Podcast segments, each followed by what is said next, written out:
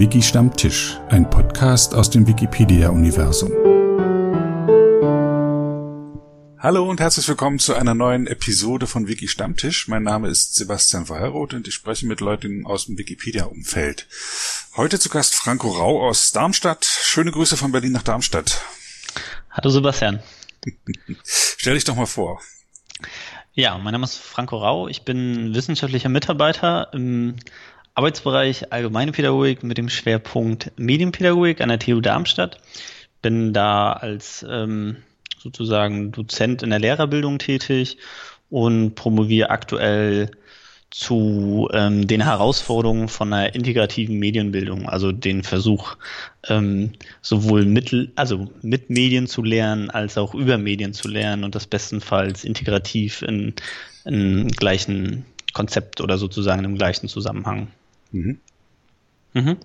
So, vielleicht in aller Kürze. Ich bin auf dich gestoßen über Wikibooks. Da hast du, ähm, also gibt es ein größeres Projekt, was unter deinem Namen läuft. Erzähl mal ein bisschen was davon.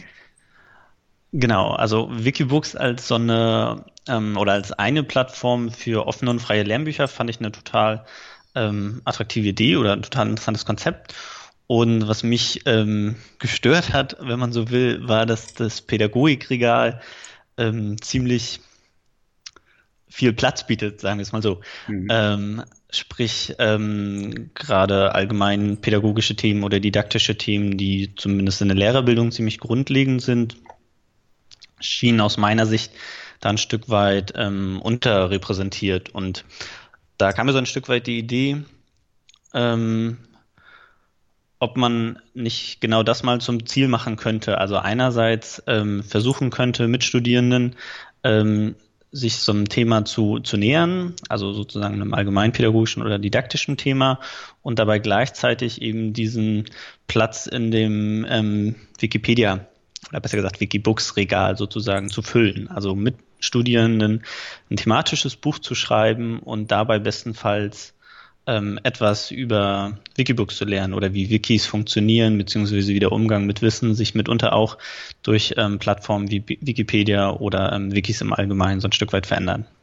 Inwiefern Studierenden das eine Art Zugang ermöglicht, ähm, einerseits ähm, aktuelle Veränderungen wahrzunehmen und andererseits eben auch ähm, selber gestaltend daran mitwirken zu können, also sehen zu können, wie ähm, die Diskussionskultur bei Wikis funktioniert oder die Diskussion oder wie man eben selber auch Beiträge erstellen oder relativ einfach auch verändern kann. Mhm.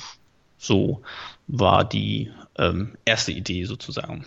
Und es gibt es auch im englischsprachigen Kontext ähm, schon in ähnlicher Variante. Da sind das aber in der Regel Bücher, wo sozusagen die mit Studenten geschrieben werden, wo die Studenten dann quasi genau das lernen sollen, was ähm, dann auch in dem Buchthema ist. Das sollen sie bei mir logischerweise auch, aber dann sind das eben Themen wie, wie funktioniert E-Learning? Wir schreiben ein Buch über E-Learning und dann lernen die was über E-Learning.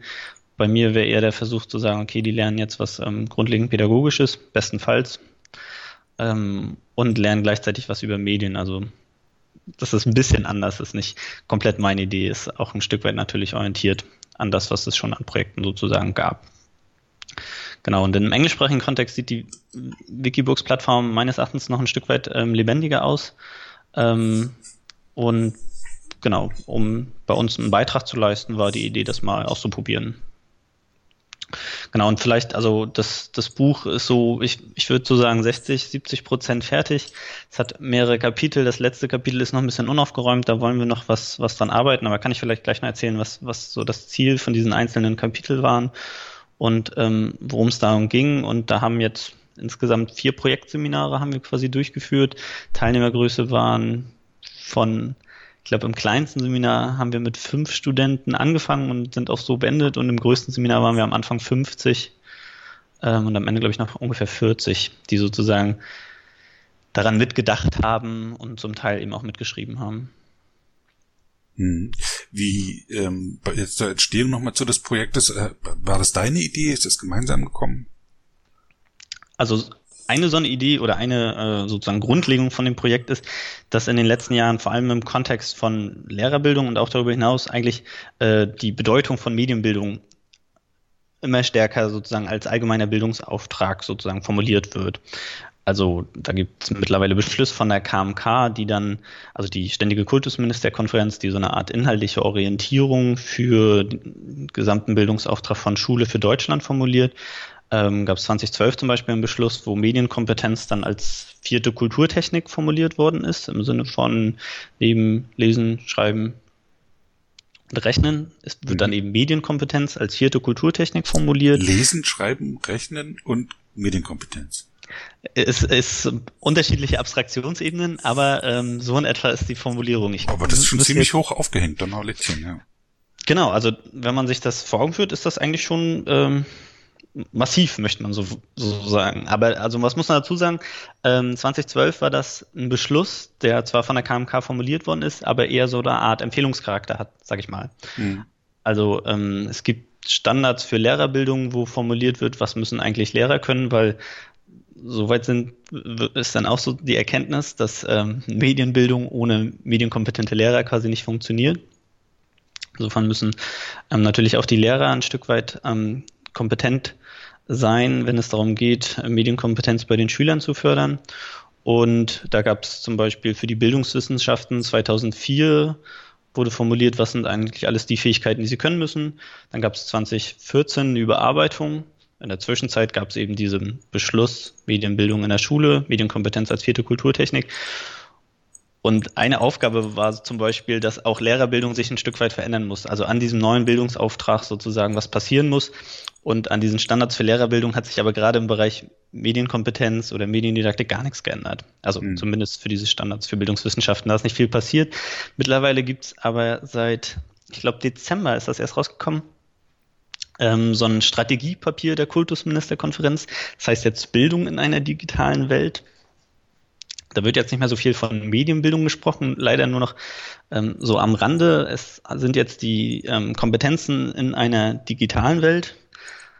Ist auch so ein bisschen schwierig der Begriff, aber nichtsdestotrotz wird immer noch davon geredet, ähm, Medienkompetenz als vierte Kulturtechnik oder digitale Kompetenz als vierte Kulturtechnik und dann schlüsseln die das auf so in, in verschiedene Bereiche.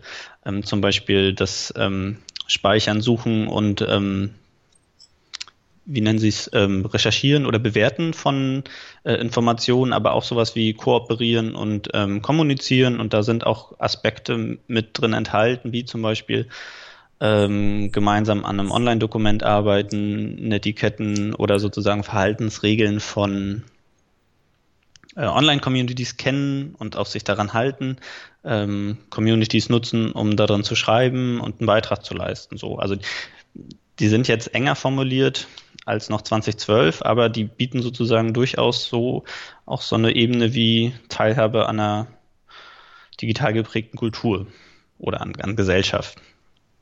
So, und das ist so ein, so ein Aufhänger, der, wo ich dachte, okay, wenn das jetzt eigentlich das Ziel ist, was, was Schule zukünftig erreichen soll und was eben auch dann Lehrerbildung eben betrifft, müsste man mal gucken, wie das dann funktionieren kann, weil was man auch, was man auch dazu sagen muss, ähm, es gibt kein, kein extra Fach. Also wie man jetzt zum Beispiel in Mathe das Rechnen lernt, jetzt ein bisschen platt, ähm, soll es eben kein Fach geben, Medienkompetenz oder Medienkunde oder äh, Lernbereich Medien oder so, sondern das soll integrativ erfolgen.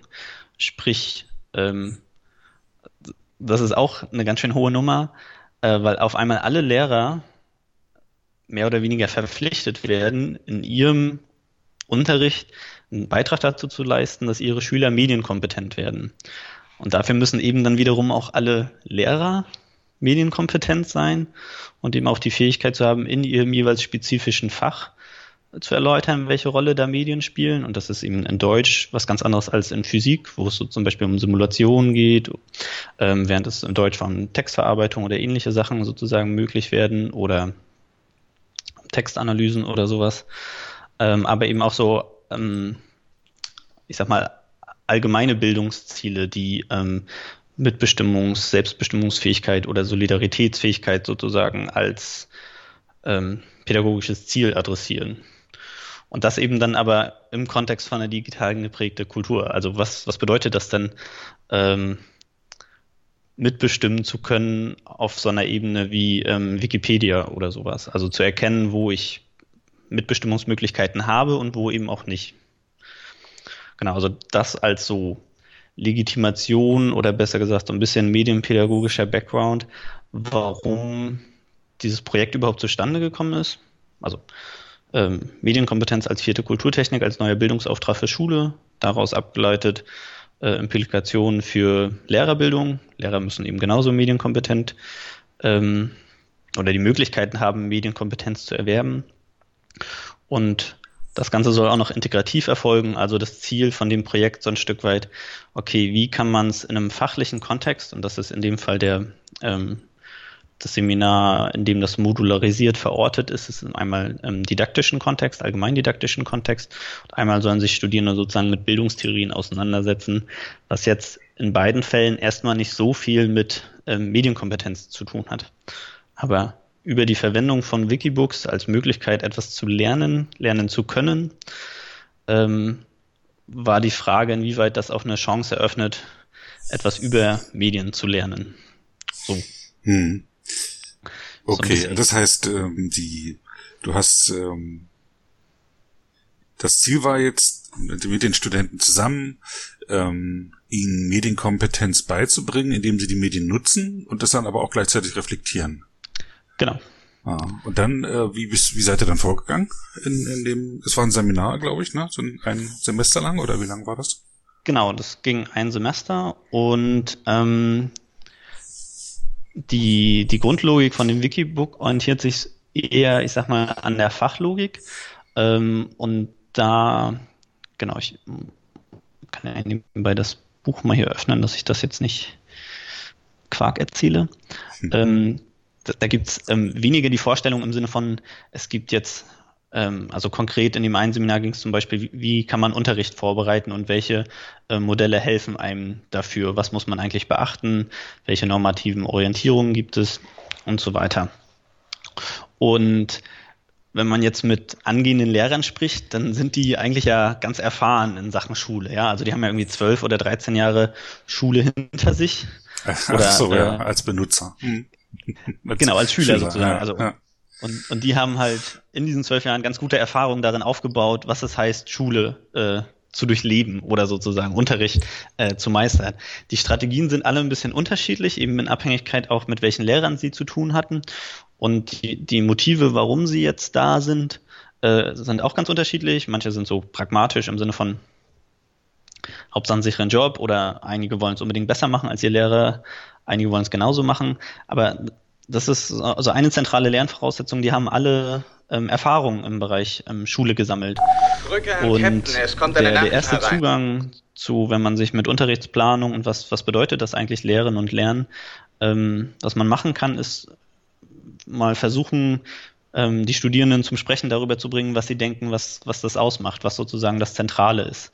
Also was jetzt Lehren für sie bedeutet und was Lernen für sie bedeutet. Und ähm, haben wir im, im ersten Schritt, das ist so eine erste Annäherung an so ein Thema, ähm, versucht, Metaphern zu entwickeln. Also die Studierenden haben versucht, Metaphern zu entwickeln, was, was Lehren und Lernen jetzt für sie bedeutet. Und das ist quasi auch nach der Einleitung das erste größere Kapitel in dem Wikibook, wo quasi Studierende formulieren, was Lehren und Lernen und einmal auch noch Bildung sozusagen aus ihrer Sicht ist oder zum, was es ke kennzeichnet. Zum Beispiel, ist, was für Metaphern habt ihr da genau, also gewählt? Also, was, was häufiger gewählt wird, sind so ähm, Pflanzenmetaphern, also manchmal dann in der Gärtnerlogik, also der, der Lehrer ist sozusagen der Gärtner, ähm, der seinen Schülern ähm, die entsprechenden, entsprechenden Bedingungen zur Verfügung stellt, Wasser, äh, Erde vernünftig, ähm, Samen, wobei das in der Regel dann mitunter schon die Schüler sind, äh, und die dann ähm, pflegt so. Und das hat dann ganz unterschiedliche Variationen. Die einen sind eben die Gärtner, die dann die ähm, ungehorsamen Triebe sozusagen abschneiden und man muss die regulieren. Also ziemlich mhm. rabiat auch in der Formulierung manchmal. Und andere sind eher so im Sinn von wilden Garten. Jeder ähm, soll seine individuellen Möglichkeiten sozusagen entfalten. Und in dieser Formulierung, dieser metaphorischen Formulierung, ähm, sieht man ganz gut, wie die Studierenden so denken und die sehen untereinander auch, aha, wo bin ich denn eigentlich mit meiner Vorstellung und wo sind andere? Und dann gibt es eben noch weitere wie ein Haus bauen, also gemeinsam mit Schülern gilt es darum, erstmal ein Fundament zu legen. Dann wird häufig sozusagen über Wissen argumentiert, also im Sinne von, die kriegen eine Wissensbasis und darauf bauen sie auf. Und im Verlauf der Schullaufbahn Laufbahn bauen die sozusagen ihr Wissenshaus. Das hat fast so Züge zu so einem konstruktivistischen Lernen. Und was auch häufiger kommt, ist so eine Reiseführermetapher. Mhm. Also der Lehrende begleitet die auf einer Reise und ähm, ist so eine Art Reiseführer und die ähm, Schüler können sich aussuchen, was sie anschauen und was nicht. Oder was sie sich anschauen müssen und was nicht. Und so. Genau, und da gibt's ganz, ganz äh, ähm, am Anfang immer ganz verschiedene, weil jeder Einzelne aufgerufen wird, sich so eine Metapher zu überlegen. Dann haben wir so eine Liste in der Regel von dann, je nachdem wie viele Teilnehmer da sind, von 50 verschiedenen bis ähm, eben fünf verschiedene Metaphern. Und dann sitzen die sich zusammen und versuchen äh, in Aushandlungen zu treten, ob ihre Metapher eigentlich logisch funktioniert, weil manchmal haben die dann auch so Widersprüche drin. Mhm. Ähm, dass sie einerseits dann die genau diejenigen sind, die Schüler zum Beispiel zu ihrer individuellen Entfaltung führen und dann aber feststellen, dass sie als Gärtner eigentlich alles kontrollieren. Und so viel Individualität ist dann gar nicht mehr so drin. Und dann stellen die fest, okay, dann müssen wir das ein bisschen anders formulieren. Und in Gruppen sind dann jetzt da im Bereich Lehren und Lernen ist wie 14 Metaphern entstanden oder zusammengetragen worden, die eben zum Teil dann ganz ähnlich klingen. Also das eine ist irgendwie von einem Reisebegleiter begleitet zu werden. Ähm, und dann gibt es so kleine Nuancen. Das andere ist nämlich von einem Reiseführer begleitet zu werden. Und dieser Führungsbegriff hat schon tatsächlich eine andere Bedeutung als irgendwie dieser Begleiterbegriff. Also bei dem einen muss man halt dem Lehrer folgen. Und bei dem anderen ist der Lehrer eher so der Ansprechpartner, der einem eine Möglichkeit eröffnet, eine bestimmte Richtung zu gehen, wobei die Richtung dann eben entschieden wird von den jeweiligen Schülern. Okay, jetzt habt ihr die Metaphern und habt auch nochmal überlegt, ob äh, Metaphern, also jeder Vergleich hinkt. Äh, mhm. Habt es noch verpasst, äh, geschaut, dass das jetzt zu eurem Lehren und Lernen passt. Und was war jetzt der nächste Schritt? Genau, der nächste Schritt ist, ähm, wenn wir die Vorstellung der Schüler haben, ähm, schauen wir uns an, was haben dann Pädagogen eigentlich für Vorstellungen? Also was sind so pädagogische Modelle, ähm, die eben über so eine metaphorischen Deutung hinausgehen, sondern eher ähm, abstrakte oder analytische Schemata zum Beispiel darstellen. Also ähm, was häufig verwendet wird oder häufig ähm, referenziert wird, ist das ähm, Didaktikmodell, das Berliner Modell oder das Hamburger Modell oder ähm, konstruktivistische Lehr Lerntheorie. Okay, jetzt bin ich schon raus, weil ich gar nicht weiß, was das ist. Aber genau. ich würde es mir dann in der Wikipedia durchlesen. Okay, was also, kommt als also kannst du es kurz erläutern oder ja, genau. brauchen wir äh, das jetzt um zum Verständnis des Buches? Ja, nur genau, ich kann es ganz kurz machen. Also das mhm. eine ist, wie denken Schüler? Äh, Quatsch, also fertige Schüler oder angehende Lehrerinnen und Lehrer. Und das andere Denken ist sozusagen, äh, oder das andere Kapitel beschäftigt sich mit dem Denken von Pädagogen. Also wir haben, was wir dann als Material oder als Texte vorliegen haben, einerseits Vorstellung von Studierenden, andererseits Vorstellung von Pädagogen. Und dann geht es darum, das miteinander abzugleichen. Also ähm, zu schauen, inwiefern finden sich denn jetzt in meiner Metapher Bezüge zu dem, was jetzt zum Beispiel Wolfgang Klafki denkt, wenn er sagt, äh, Lehren und Lernen, darauf muss Folgendes geachtet werden. Das bietet unterschiedliche Möglichkeiten. Zum einen kann man schauen, inwiefern man als Studierender ähm, obwohl man denkt, man hätte eine pädagogische Vorstellung, schließlich will man ja Lehrer werden, äh, feststellen kann, mh, hm, das hat so viel mit dem, was jetzt ein ähm, ausgewiesener Pädagogikprofessor zumindest ähm, denkt und sagt, gar nicht zu tun. Oder man stellt fest, aha, ich denke in eine bestimmte Richtung, die eher auf einen instrumentellen Trainingsbegriff abzielt, als auf einem Humboldtschen Bildungsideal, was sozusagen ein Mensch umfassender denkt und so weiter. Also man kann, man kriegt wie ein Korrektiv im Sinne von, wie funktionieren eigentlich meine eigenen Vorstellungen und also das kann dazu führen, dass Studierende anfangen, ähm, auf Basis des neuen Wissens über die eigenen Vorstellen nachzudenken. Also so ein Stück weit reflexiv damit umgehen können, wie ist eigentlich meine Vorstellung, wie mein Unterricht später zu sein hat und wie denke ich eigentlich über Unterricht nach. Und das ist eben das vierte Kapitel. Studierende waren dann aufgefordert, ähm, ihre eigene Metapher oder eine andere Metapher nochmal aus so einer theoretischen Perspektive zu betrachten. Also mit so einer, ähm, wenn man so will, theoretischen Brille oder Folie sich anzuschauen, wo finde ich eigentlich ähm, Ähnlichkeiten und wo finde ich ähm, krasse Unterschiede. Und bestenfalls löst das sowas wie ein Irritationsmoment aus. Also ich, ich stolper über irgendwas wo ich denke, also sorry, mein Lehrer hat schon immer gesagt, das muss so und so sein. Ähm, ich will das ganz genauso machen und jetzt sagt auf einmal äh, Person XY, dass das so nicht funktioniert, weil ich auf einmal ähm, meine Machtposition ausnutze oder sowas. Ähm, wäre so ein Stolperpunkt. Ähm, und wenn dann Studierende anfangen darüber nachzudenken, dann wäre das Ziel erreicht ähm, mit diesem Seminar, dass man sich darüber Gedanken macht, was eigentlich die eigene Vorstellung von Lehren und Lernen ist. So, und dafür ist dieses vierte Kapitel, man schreibt Analysen und Reflexionen ähm, aus einer didaktischen, aus eher einer lerntheoretischen oder einer bildungstheoretischen Perspektive, je nachdem, was das Seminar dann als, als Fokus hatte. Hm. Okay, ähm, äh, das heißt, ja, äh, medienpädagogisch äh, Seite vorangeprescht. Mich interessiert jetzt äh, ab jetzt auf jeden Fall die äh, die Seite. Äh, die, die haben bisher nun wirklich in äh, ihr habt Moodle eingesetzt, die, die Software, ne? Ihr habt mhm. on online kommuniziert, nehme ich an. Ihr habt äh, im Wikibooks direkt gearbeitet. Wie hat das funktioniert? Was habt ihr da gemacht?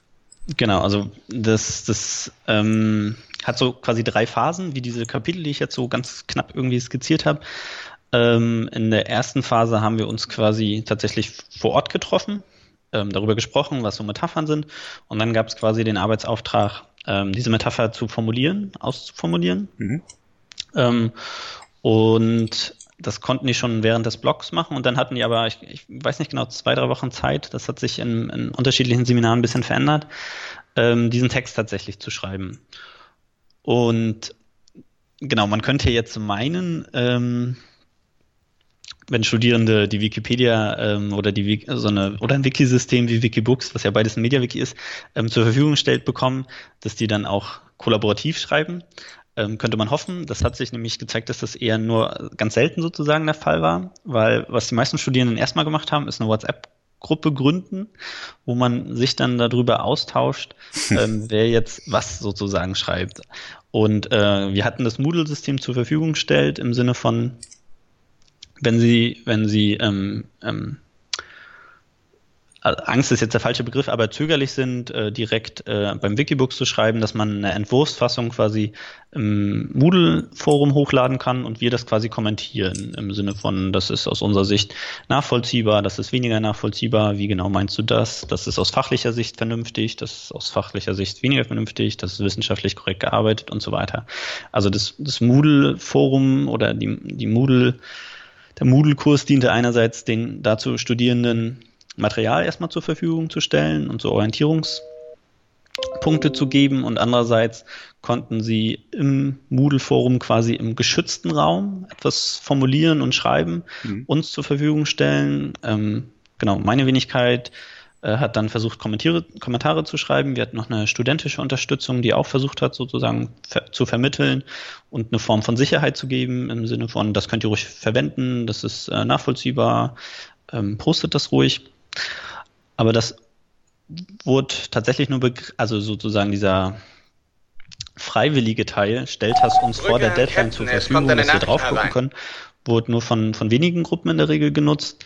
Ähm, es war häufiger so, dass dann kurz vor der Deadline ähm, was hochgeladen worden ist und das interessanterweise dann eben nicht in einem also ich pauschalisiere jetzt ein bisschen, nicht wirklich in einem kollaborativen Sinne. Also der erste schreibt was, der zweite ähm, ergänzt und korrigiert und der dritte und so weiter, sondern eher in, über, über die WhatsApp-Gruppen eben koordiniert. Ähm, bestimmte Teile sollte eine Person schreiben, die hat dann, ähm, also ganz verrückt war es dann, dass die Studierenden erst das alles bei einer Person gesammelt haben. Also jeder hat in seine Word-Datei oder mit welchem Schreibprogramm er arbeitet, ähm, das für sich geschrieben, dann der, dem Wiki-Experten sozusagen zugeschickt. So, das sind jetzt die Erfahrungen aus dem ersten Seminar. Wir haben dann daraus ein Stück weit gelernt. Ja, nee, super interessant, klar. Hätte ähm, ich nicht ähm, gedacht, dass das, äh, naja, hm, machen wir weiter. Genau, die Handlungsroutinen sind äh, interessant auf jeden Fall. Also, die haben sozusagen, dass der, der Wiki-Abgeordneten, sage ich mal, zugeschickt. Und jemand, der sich getraut hat, mit dem Wiki dann umzugehen, der hat das dann gesammelt und zusammen hochgeladen. Hm. Also obwohl wir am Anfang so Gruppenseiten haben von fünf bis sechs Personen, ist manchmal auch nur eine Person, die ähm, sozusagen entweder angemeldet oder mitunter auch nur unter der IP ähm, das Ganze verändert hat oder zwei Personen, die sich dann sozusagen rangesetzt haben. Und genau das, also das kann man an den, an der Wiki-History-Seiten jeweils ganz gut zeigen. Wenn die mit als eingeloggte Benutzer gearbeitet haben, dass es in der Regel einen Gruppenexperten gab und wir haben dann auch Interviews geführt. Das haben die dann auch so gesagt, weil ähm, einige waren sich sozusagen unsicher, wollten das nicht unbedingt machen, hatten jetzt auch darauf keine Lust, äh, sondern wollten eigentlich nur ähm, hatten gehofft, sozusagen so ein Stück weit drumherum zu kommen, ähm, wenn man so will. Haben das dann einige formuliert. Also Handlungsstrategien waren eher, obwohl das meine Hoffnung ja war, mit dem Wikibook sozusagen zu schreiben, ähm, dass sie sich damit damit auseinandersetzen und einige sind das so unterlaufen, indem sie eben, und ich meine das ja auch aus studentischer Perspektive total plausibel, ihre Medien, das ist eben WhatsApp, ähm, verwendet haben, um sich zu koordinieren und eben auszutauschen im Sinne von arbeitsteilig ähm, Gruppenaufgaben sozusagen zu verteilen. Das heißt, sie haben ihre eigenen Tools verwendet und dann einer war der Dumme, der musste das dann in Wikibooks dann reinkopieren. Ja, also ich würde sagen, das ist jetzt letztlich der clevere von allen. Aber ähm, genau, es, ähm, in den ersten zwei Seminardurchgängen ähm, war es tatsächlich eher so, dass es vor allem einen Wiki-Experten gab, ähm, der dann in den jeweiligen Gruppen immer das übernommen hat. Im, also das muss man dazu sagen, in den ersten zwei Seminaren war es so, dass ähm, die ersten zwei Kapitel immer von Gruppen über, übernommen worden ist und der letzte Teil war für Studierenden freiwillig. Also das, was sie individuell machen sollten, individuell die eigene Vorstellung mit einer pädagogischen Vorstellung vergleichen, sollte nicht oder musste nicht im Wikibook passieren, sondern da war es ausreichend, das auf Moodle zu stellen für sozusagen das, was dann bewertet worden ist. Also der, der konkrete Bewertungsaspekt, der musste nicht veröffentlicht werden. Ähm, was tatsächlich aber dazu führte, dass die Beteiligung auf Wikibooks sich dann auf wenige in den jeweiligen Gruppen aktiven beschränkte. So. Mhm. Also, Und äh, nochmal zum Moodle, da wurde auch vorwiegend die Forumsfunktion dann verwendet. Hab ich richtig gehört? Genau, also Moodle vor allem gab es für die unterschiedlichen Phasen jeweils unterschiedliche Materialien, was man hochladen konnte und es gab die Forums ähm, Funktion, um Textentwürfe hochzuladen, dass wir quasi dann jeweils in dem Forum auf bestimmte Sachen antworten konnten und sich daraus so eine Art Diskussionsverlauf ergeben hat, wo wir versucht haben, das Feedback ähm, zu formulieren, das Studierenden bestenfalls hilft, um ihren Text besser zu machen. Mhm. Also das muss man auch dazu sagen, dass es das ist so ein gewisses Spannungsfeld, wo man sich ja bewegt, weil wenn wir mit Wikibooks arbeiten, öffnen wir ja gewisserweise den, den geschützten Hochschulraum oder den geschützten ähm, Lehrveranstaltungsraum, weil ja. Studierende auf einmal ähm, sich ja angreifbar machen, sage ich mal. Nicht nur im Sinne für die Menschen, die eh da sind, also die anderen Studierenden, sondern auf einmal können das Leute von außen sehen. Das hat für einige einen total motivierenden Charakter gehabt, weil das ein authentisches, ein authentischer Kontext war und die echt froh waren, wenn das, wenn das mal nicht nur der Dozent lesen, liest, liest. Ähm, und einige waren, ähm, also denen hat das nicht gefallen, dass obwohl sie das jetzt noch nicht wissen, also denen hat, wenn man so will, die Sicherheit sowohl im Umgang mit dem Technischen als auch im Umgang mit dem Fachlichen gefehlt, dass sie jetzt so selbstbewusst dahergekommen sind und gesagt haben, wir stellen das alles online, ist uns doch egal. Äh, oder wir freuen uns auf Kommentare, sondern eher, mh, hm, wollen wir eigentlich nicht, können wir das nicht nur, dass ihr euch das erstmal anguckt im Sinne von äh, studentische Hilfskraft und, und meine Wenigkeit.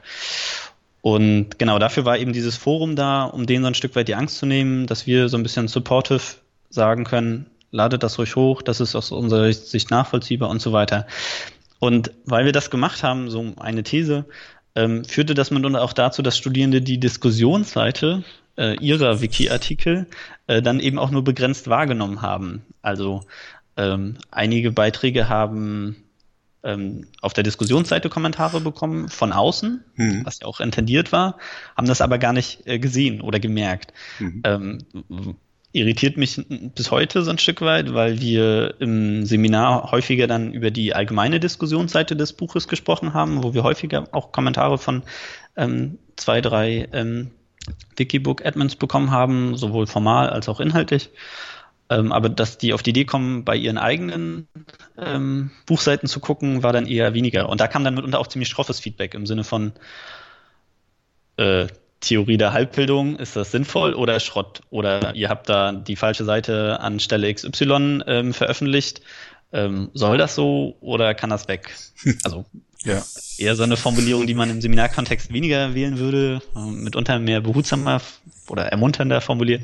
Genau, aber wo ich dachte, oh Mann, das könnte ja mal ein Anlass sein, dass Studenten anfangen, drüber nachzudenken. Und auf die Frage, was sie, wie sie damit umgegangen sind, äh, haben sie dann mitunter sowas gesagt wie, hm, ich habe den Kommentar gar nicht gesehen, wo steht er denn? Kannst du uns nochmal zeigen?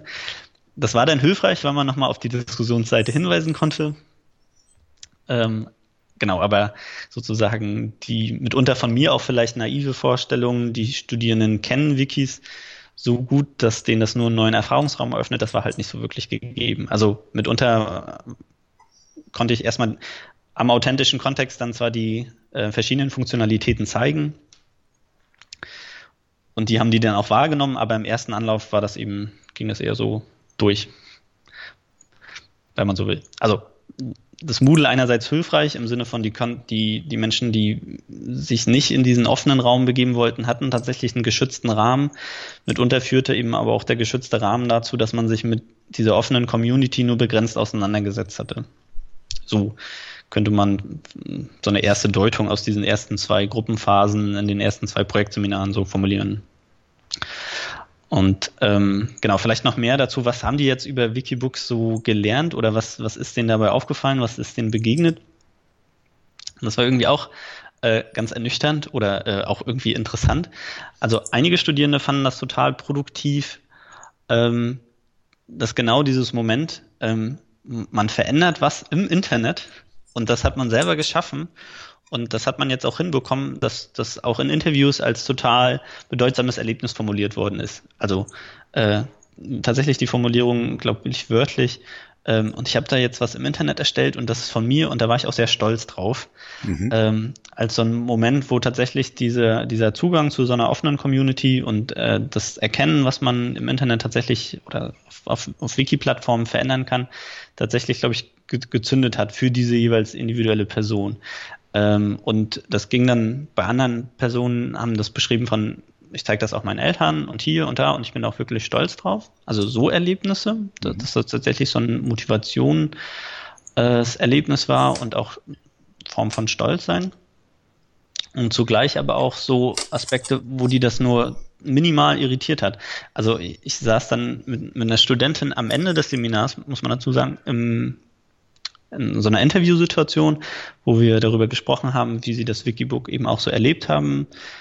Ähm, und da war eine Formulierung, also was sie gar nicht, was ihr gar nicht gefallen hat, war die Möglichkeit, dass andere ihren Teil verändern konnten. Also sie mhm. war schon stolz auf das, was sie geschrieben hat, aber äh, und dann, das war tatsächlich wörtlich die Formulierung.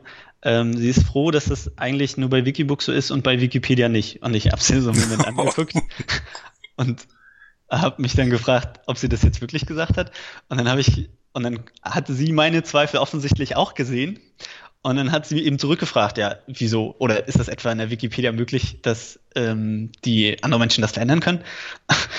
Und dann meinte ich, ja. Und dann war ihrerseits totales Entsetzen im Gesicht, dass ihr das, glaube ich, erst jetzt aufgefallen ist und dass, dass es andererseits eben auch möglich ist, dass Wikipedia eben gar nicht so statisch, sondern eher sehr, äh, ich sag mal, prozesshaft sozusagen funktioniert. Und das war auch ein Erlebnis, wo man sich als Dozent immer fragt, wie kann das denn sein, dass ich irgendwie mich mit Personen über, weiß nicht wie viele Stunden treffe, wir regelmäßig reden, wir so eine Plattform haben und es so fast keinen Irritationsmoment hätte, wenn wir nicht jetzt dieses Interview geführt haben. Aber es, also man darf das jetzt auch nicht überbewerten, es sind mehr so Anekdoten, die ich jetzt erzähle, ne? Also aus so Interviews, das ist kein, kein Regelfall gewesen im Sinne von äh, allen Studierenden, die das durchlaufen haben, haben nicht erkannt, dass über also Wikibooks und Wikipedia auf ähnlichen Systemen basieren und fast ähnlich funktionieren. Ja, aber offensichtlich gibt es ein es, ist ganz wichtig, dass man Medienkompetenz und ja, nee, ich bin jetzt ein bisschen deprimiert, weil sogar in diesem Seminar offensichtlich nach einem halben Jahr sich damit beschäftigen, immer noch fast null Wissen über Wikipedia und was dahinter los ist, da ist. Ja, also ich, das ging mir, äh, genau, das ist auch ein, tatsächlich ein bisschen deprimierendes Beispiel. Hm. Aber, also, genau der, aber. Muss man ein Stück na, Schokolade essen jetzt. So. aber andere haben eben auch erzählt, also ich erzähle so ein bisschen auch so Interviewtranskript, ähm, dass sie in dieses Seminar gekommen sind und dann war die Formulierung, naja, wir sind ja eigentlich irgendwie die 90er-Generation und also äh, eigentlich sind wir mit Technologien aufgewachsen, das ist eigentlich kein großes Problem. Und die Person hat dann beschrieben, wie sie in dieser Aufforderung, sie war die Wiki-Expertin, ähm, festgestellt hat, wo es so ein Stück weit äh, bei ihr hakt. Also obwohl sie dachte, sie sei so äh, medienaffin und könnte das alle, könnte das alles dann erstmal festgestellt hat, ah, wo sind hier eigentlich meine Grenzen? Und das eben auch eine ganz nette Erfahrung gewesen, wo sie sozusagen das ähm, Brechen von Handlungsroutinen, also wie sie normalerweise vorgeht und immer alles bewältigt, dazu führte, dass sie sich nochmal damit auseinandergesetzt hat, ah ja, okay, wie funktioniert jetzt eigentlich dieser Wiki-Editor? Was ist eigentlich so eine Syntax? Und aus dieser Erfahrung, hm, ich scheitere, äh, in Auseinandersetzung mit mir und mit Gesprächen mit den studentischen Mitarbeitern dann erkannt hat, ah ja, okay, so funktioniert Ah, okay, so jetzt kann ich's. Und ah, jetzt bin ich tatsächlich auch stolz drauf. Also aus diesem tatsächlich im Seminar erlebten Moment des Scheiterns tatsächlich da was passiert ist, ähm, was man so als Trans jetzt ein bisschen hoch äh, Transformationsprozess beschreiben könnte. Also da hat sich tatsächlich was verändert in der Wahrnehmung, wie Wikis funktionieren, ähm, dass man die Möglichkeit hat, daran teilzuhaben, und eben auch was verändern kann. Und die Person hat das dann, die war total stolz sozusagen. Und für die war das super. Ähm, sozusagen dieses Szenario, wie es dann, wie es dann lief. Mhm.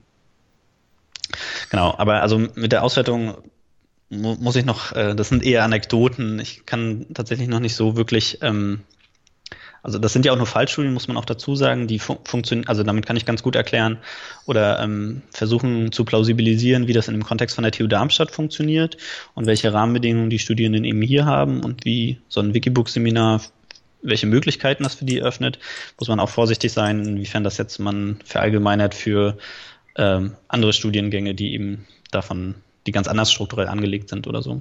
Hm. Aber es ist auf jeden Fall ähm, auch hochinteressant, also was ich jetzt ja beschrieben habe, ist so der Umgang mit diesem mit dem Wiki-System, mit dem Editor, das selber schreiben und so weiter. Ähm, das mit der Community war tatsächlich auch interessant, ähm, weil Studierende am Anfang irgendwie so total irritiert waren. Äh, wie kann da jetzt jemand dazu schreiben, ähm, warum wir so einen, also wir hatten zum Beispiel einen Kommentar, über unseren Buchartikel, äh, Quatsch, über unseren Buchtitel, dass der äh, für einen Seminarkontext vielleicht ganz gut wäre, aber als Wikibook-Titel, naja, geht so.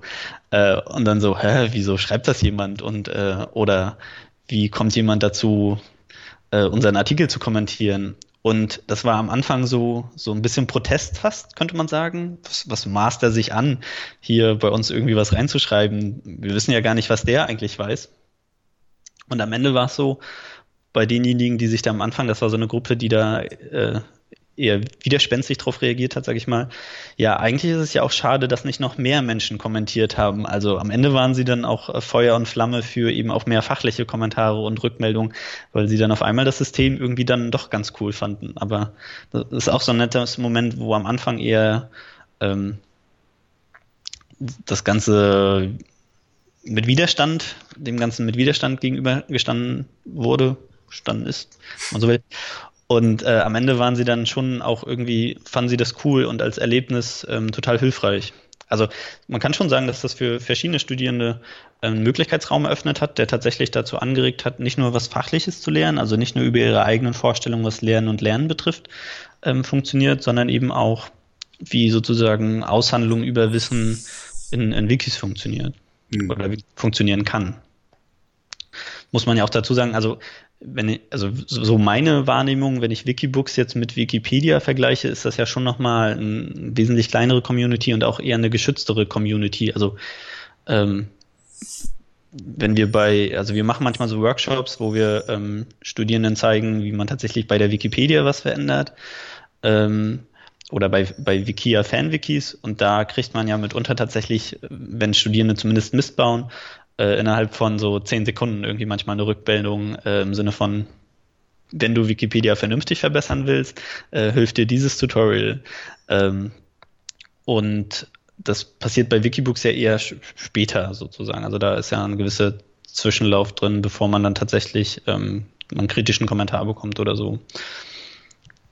Genau, insofern ist das, also ich hatte versucht, mit diesem Wikibooks vielleicht auch noch das dazu, in diesem Spannungsfeld von Öffentlichkeit und im geschützten Rahmen den eher so eine Zwischenposition zu geben, wo man eben tatsächlich Dinge wirklich relativ hm, einsteigerfreundlich selber gestalten kann. Mhm.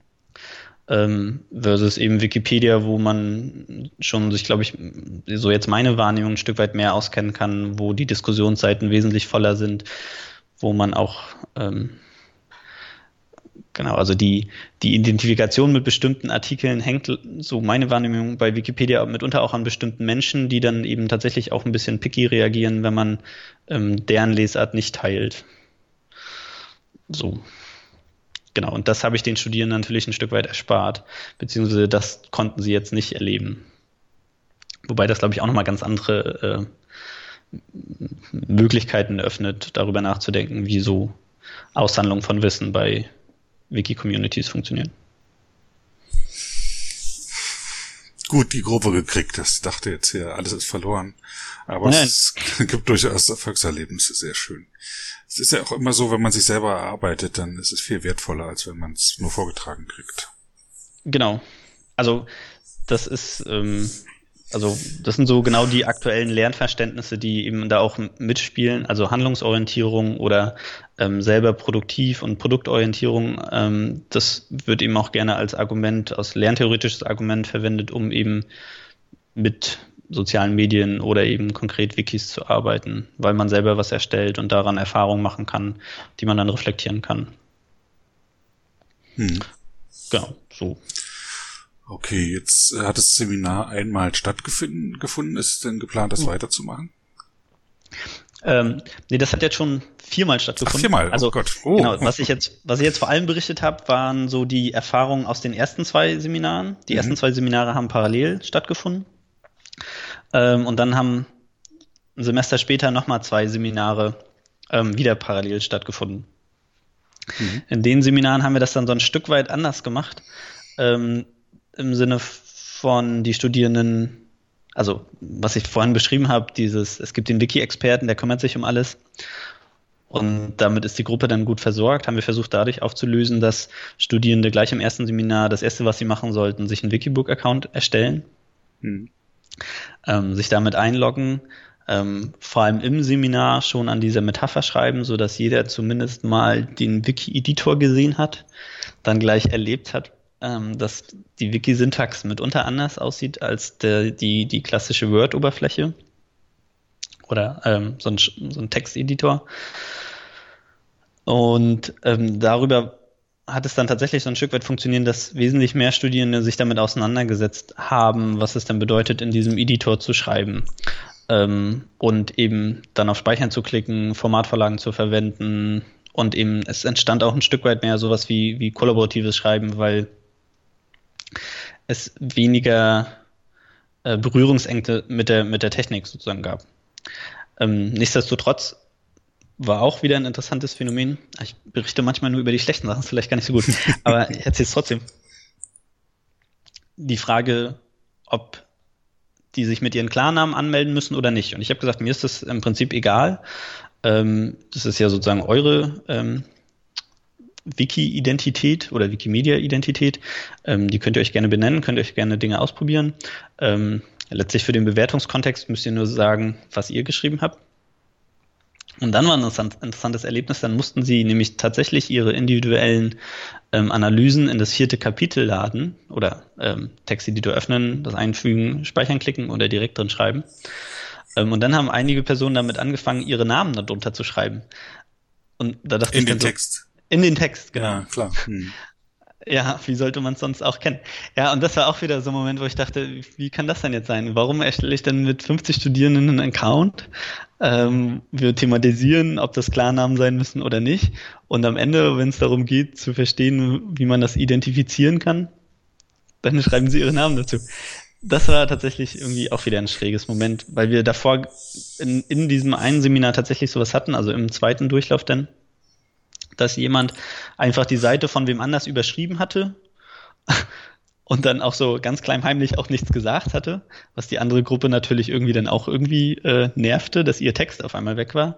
Dann haben wir das im Seminar diskutiert. Wie funktioniert das dann eigentlich hier mit dem äh, mit der Versionsgeschichte? Wie funktionieren die ähm, Versionswiederherstellungen? Wie können wir uns angucken, ähm, welche Person das gegebenenfalls gemacht hat und so weiter? Und die so meine Wahrnehmung darüber im Bilde waren, was das eigentlich alles für Möglichkeiten bietet. Hm. Also wir, wir haben das in einem Workshop und vorher auch schon immer mal versucht zu erläutern. Hier so ist ein Wiki aufgebaut, das sind die Funktionen, das sind die Prinzipien, so funktioniert das. Aber das ist so ein bisschen wie du sagst, ne? Also nur weil ich denen das erzähle, heißt das ja nicht, ähm, dass die mir zuhören, noch dass sie es verstanden haben. Mhm. Ähm, und in diesen Erfahrungen, die ein Stück weit in einen Kontext eingebettet sind, wie ein Student überschreibt, dass das andere Studenten geschrieben haben, ähm, war meine Lesart immer oder meine Hoffnung, dass das ein Stück weit authentischer ist, sie mehr betrifft und sie deshalb noch ein Stück weit mehr darauf achten. Aber auch das sorgt bei einigen Studenten eben auch nicht dafür, dass das tatsächlich so eine Art äh, Irritationsmoment auslöst oder dass das die nochmal reflektieren darüber, wie jetzt ähm, dieses Buch funktioniert und so weiter. Aber ja, genau, das, das so als negatives äh, Moment. Mhm. Ich, ich versuche das jetzt nochmal aufzulösen. Ähm, was da aber tatsächlich nochmal beschrieben worden ist, ähm, im Rahmen von dem, bin ich jetzt genau im zweiten, in der zweiten Phase, ähm, war auch nochmal das Moment, dass ähm, Studierende also dieses Seminarerlebnis irgendwie für sie ganz neu wahrgenommen haben. Also ähm, im Sinne von, Seminar muss nicht so ablaufen, dass wir am, am Anfang ein Thema bekommen, das Ganze vortragen, sondern man kann tatsächlich auch was mit Medien machen. Und da war tatsächlich so, ein, so eine Art Transferschritt nochmal, okay, das könnte ich, wenn ich später Lehrer wäre, sogar auch für meinen Schulkontext sozusagen verwenden. Ich könnte ja mit ähm, Schülern äh, selber Text oder mit einem Wiki äh, Schülern dann eben was erstellen. Also einige waren tatsächlich wieder so, dass sie tatsächlich schon so einen Schritt weitergegangen sind, also weiter als das Seminarkonzept eigentlich zielte, ähm, dass sie überlegt haben, okay, wie kann das für meine spätere Lehrpraxis eigentlich funktionieren? Wie können wir... Das ist das Allerbeste dann überhaupt, genau. Genau. Dann haben sie es also, nämlich wirklich verinnerlicht, wenn sie anfangen damit zu spielen und zu gucken, wie sie es einbauen in ihren... Genau, also ja. einige haben es tatsächlich, also sind so weit gegangen, ähm, nicht alle. Und also so, genau, ähm, Formulierungen, in, welcher, in welchem Verhältnis das sich jetzt aufdröselt, also in, für wie viele dieser Möglichkeitsraum tatsächlich fruchtbar war oder eher nicht, das ist in der Auswertung jetzt noch zu tun für mich im, im Rahmen von meinem DIS-Projekt. Aber so als aus den Erfahrungen, die ich selber jetzt individuell als Lehrender in dem Kontext gesammelt habe, fand ich das auf jeden Fall total äh, spannendes Projekt. So und ähm, ich bin jetzt schon im Überlegen, wie ich das nächste Seminar damit äh, verkoppel oder äh, anders starte. Haben die Seminare okay. immer an diesem Buch weitergearbeitet? Ähm, bei, genau, also die haben tatsächlich darin weitergearbeitet. Das waren zwei, also in der ersten Runde ging es einmal einen didaktischen Fokus, einmal einen bildungstheoretischen Fokus. Das heißt, die haben zwar in dem gleichen Buch geschrieben, aber wenn man so will, zu unterschiedlichen Themen. Die einen haben sich eben mit Lehren und Lernen auseinandergesetzt, was ein etwas anderes pädagogisches Konstrukt als so ein allgemeiner Bildungsbegriff ist, sag ich mal. Und die haben sich dann, die haben zwar gesehen, was die anderen Studenten jeweils geschrieben haben, haben aber eben zu einem anderen Begriff Metaphern entwickelt, sich mit anderen Theorien und ähm, Konzepten auseinandergesetzt und dann eben auch andere Analysen gestartet. Und ein Jahr später oder ein Semester später wurde dann daran weitergearbeitet. Also die Metaphern wurden interessanterweise nicht neu aufgegriffen, die wurden eben ähm, einfach so stehen gelassen, mitunter sich auch nicht daran orientiert. Einige haben dann auch erst später festgestellt, dass sie fast das gleiche geschrieben haben wie die anderen. Ähm, und dann wurden weitestgehend neue Themen gewählt. Das war auch interessant. Also Studenten haben selten tatsächlich ein Thema gewählt, was schon da war, ähm, weil dann die, die Erläuterung war, da müsst ihr eben gucken, wie haben die eure die Gruppe das vorher aufgearbeitet? Ist das fachlich korrekt? Ist das fachlich weniger korrekt? Ähm, und die meisten Studierenden haben sich tatsächlich neues Thema gewählt. Ich glaube, es gab in dem einen Seminar eine Gruppe, die ein Thema neu überarbeitet hat und die Überarbeitung sah dann interessanterweise auch so aus, dass nicht darauf daran angesetzt worden ist, was die andere Gruppe gearbeitet hat, sondern es wird alles gelöscht äh, und komplett neu geschrieben. Auch eine interessante Strategie. Aber es ja. gibt verschiedene Formen der Aneignung. Genau. Hm. Und, und das kann ich ganz gut beschreiben, was so die unterschiedlichen Vorgehen von Studenten sozusagen waren, sich mit dieser äh, Herausforderung da auseinanderzusetzen. Schön. Ja, so war weitestgehend so die Handlungsstrategien im Umgang mit dem Wiki, mit der Community. Ja. Ich habe neulich einen Podcast gehört, wo es auch um ähm, so ähm, Open ähm, Educational Resources ging, was, was, was ja hier auch entsteht. Und mhm. die sagten auch, die besten Erfahrungen haben sie gemacht, wenn die Schüler äh, schon die Möglichkeit haben, das von den vorhergehenden Jahrgängen zu übernehmen, was die schon erarbeitet haben. Aber mhm. die gehen aber da auch genau die Herangehensweise, Gehensweise, die verschiedenen Stufen, entweder alles wegschmeißen und neu schreiben. Der versucht es nur rüber zu kopieren, um dann festzustellen, na, das ist nicht so der Weg. so, äh, das nützt mir nichts, da lerne ich nichts und äh, dann auseinandersetzen damit. Ja. Ja. Ja, also das ist, also das ist lustigerweise auch in dem, in dem Strategiepapier von Bildung in der digitalen Welt, da wird auch wirklich auf Open Sources als, wenn man so will, alternativer Weg. Und da gibt's gibt's auch ähm, spannende Ansätze. Mitunter ist das auch so ein Stück weit wie, ähm, also so, ein bisschen zu sehr wird das gehypt manchmal im Sinne von, hey, damit wird die Welt jetzt ganz, ganz einfach besser, wenn wir denen das einfach alles frei zur Verfügung stellen. Aber wenn genauso Projekte, wo was entsteht mit Schülern zum Beispiel, dann ist es, glaube ich, total produktive Art und Weise. Und was du beschreibst mit dem einfach kopieren, das hatten wir tatsächlich auch. Das fand ich auch immer wieder verblüssend. Also einige haben tatsächlich den Wikipedia-Artikel rüber kopiert. Ähm, als ihre Darstellung von dem spezifischen theoretischen Ansatz, wo wir dann auch über wissenschaftliches Arbeiten und so im Seminar nochmal ähm, gesprochen haben. Auch interessante Erfahrung. Mhm. Aber ja, so Handlungsroutinen gab es irgendwie auch. Aber ja, und es, was, was sich auch verändert hat, vielleicht das kann ich noch kurz erläutern, ähm, im, im zweiten Durchgang war ja das Wikibook tatsächlich schon da, also mit der Einleitung und den ersten Aspekten und so.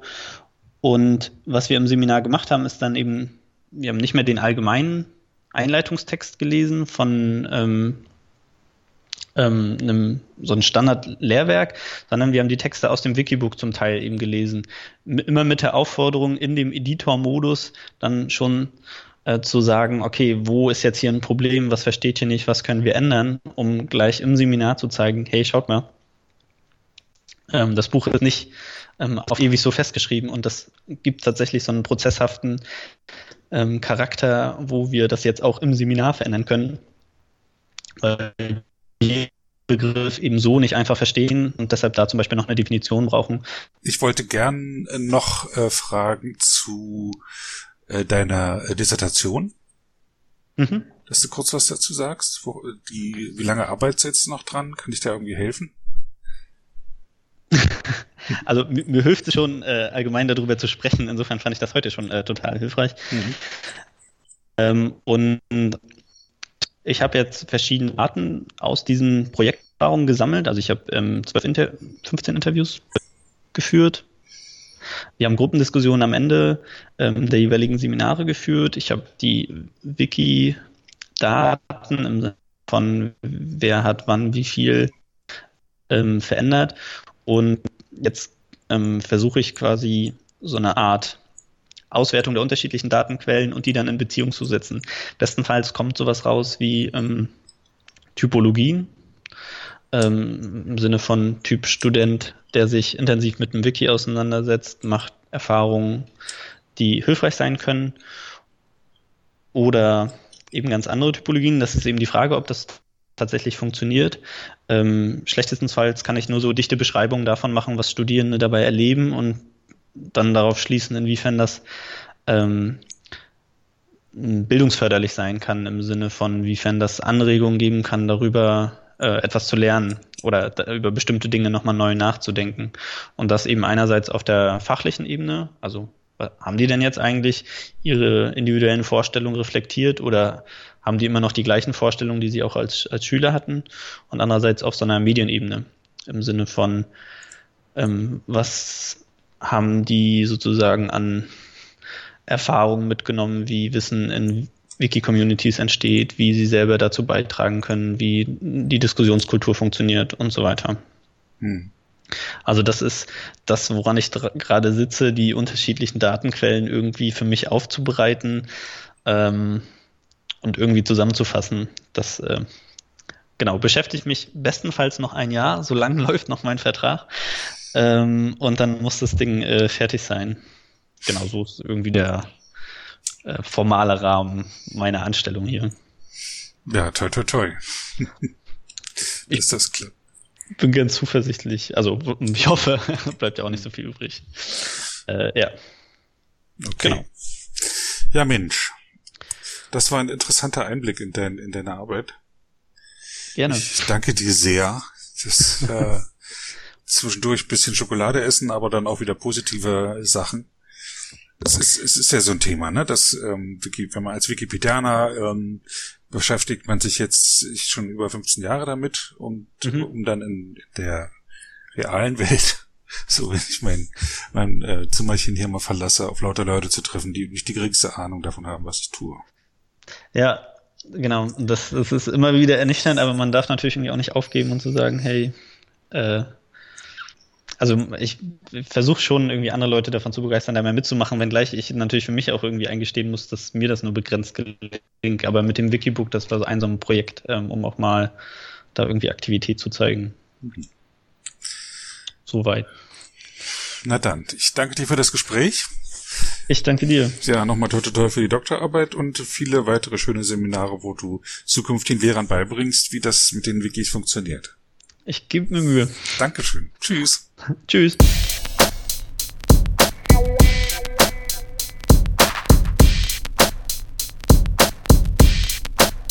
Yo.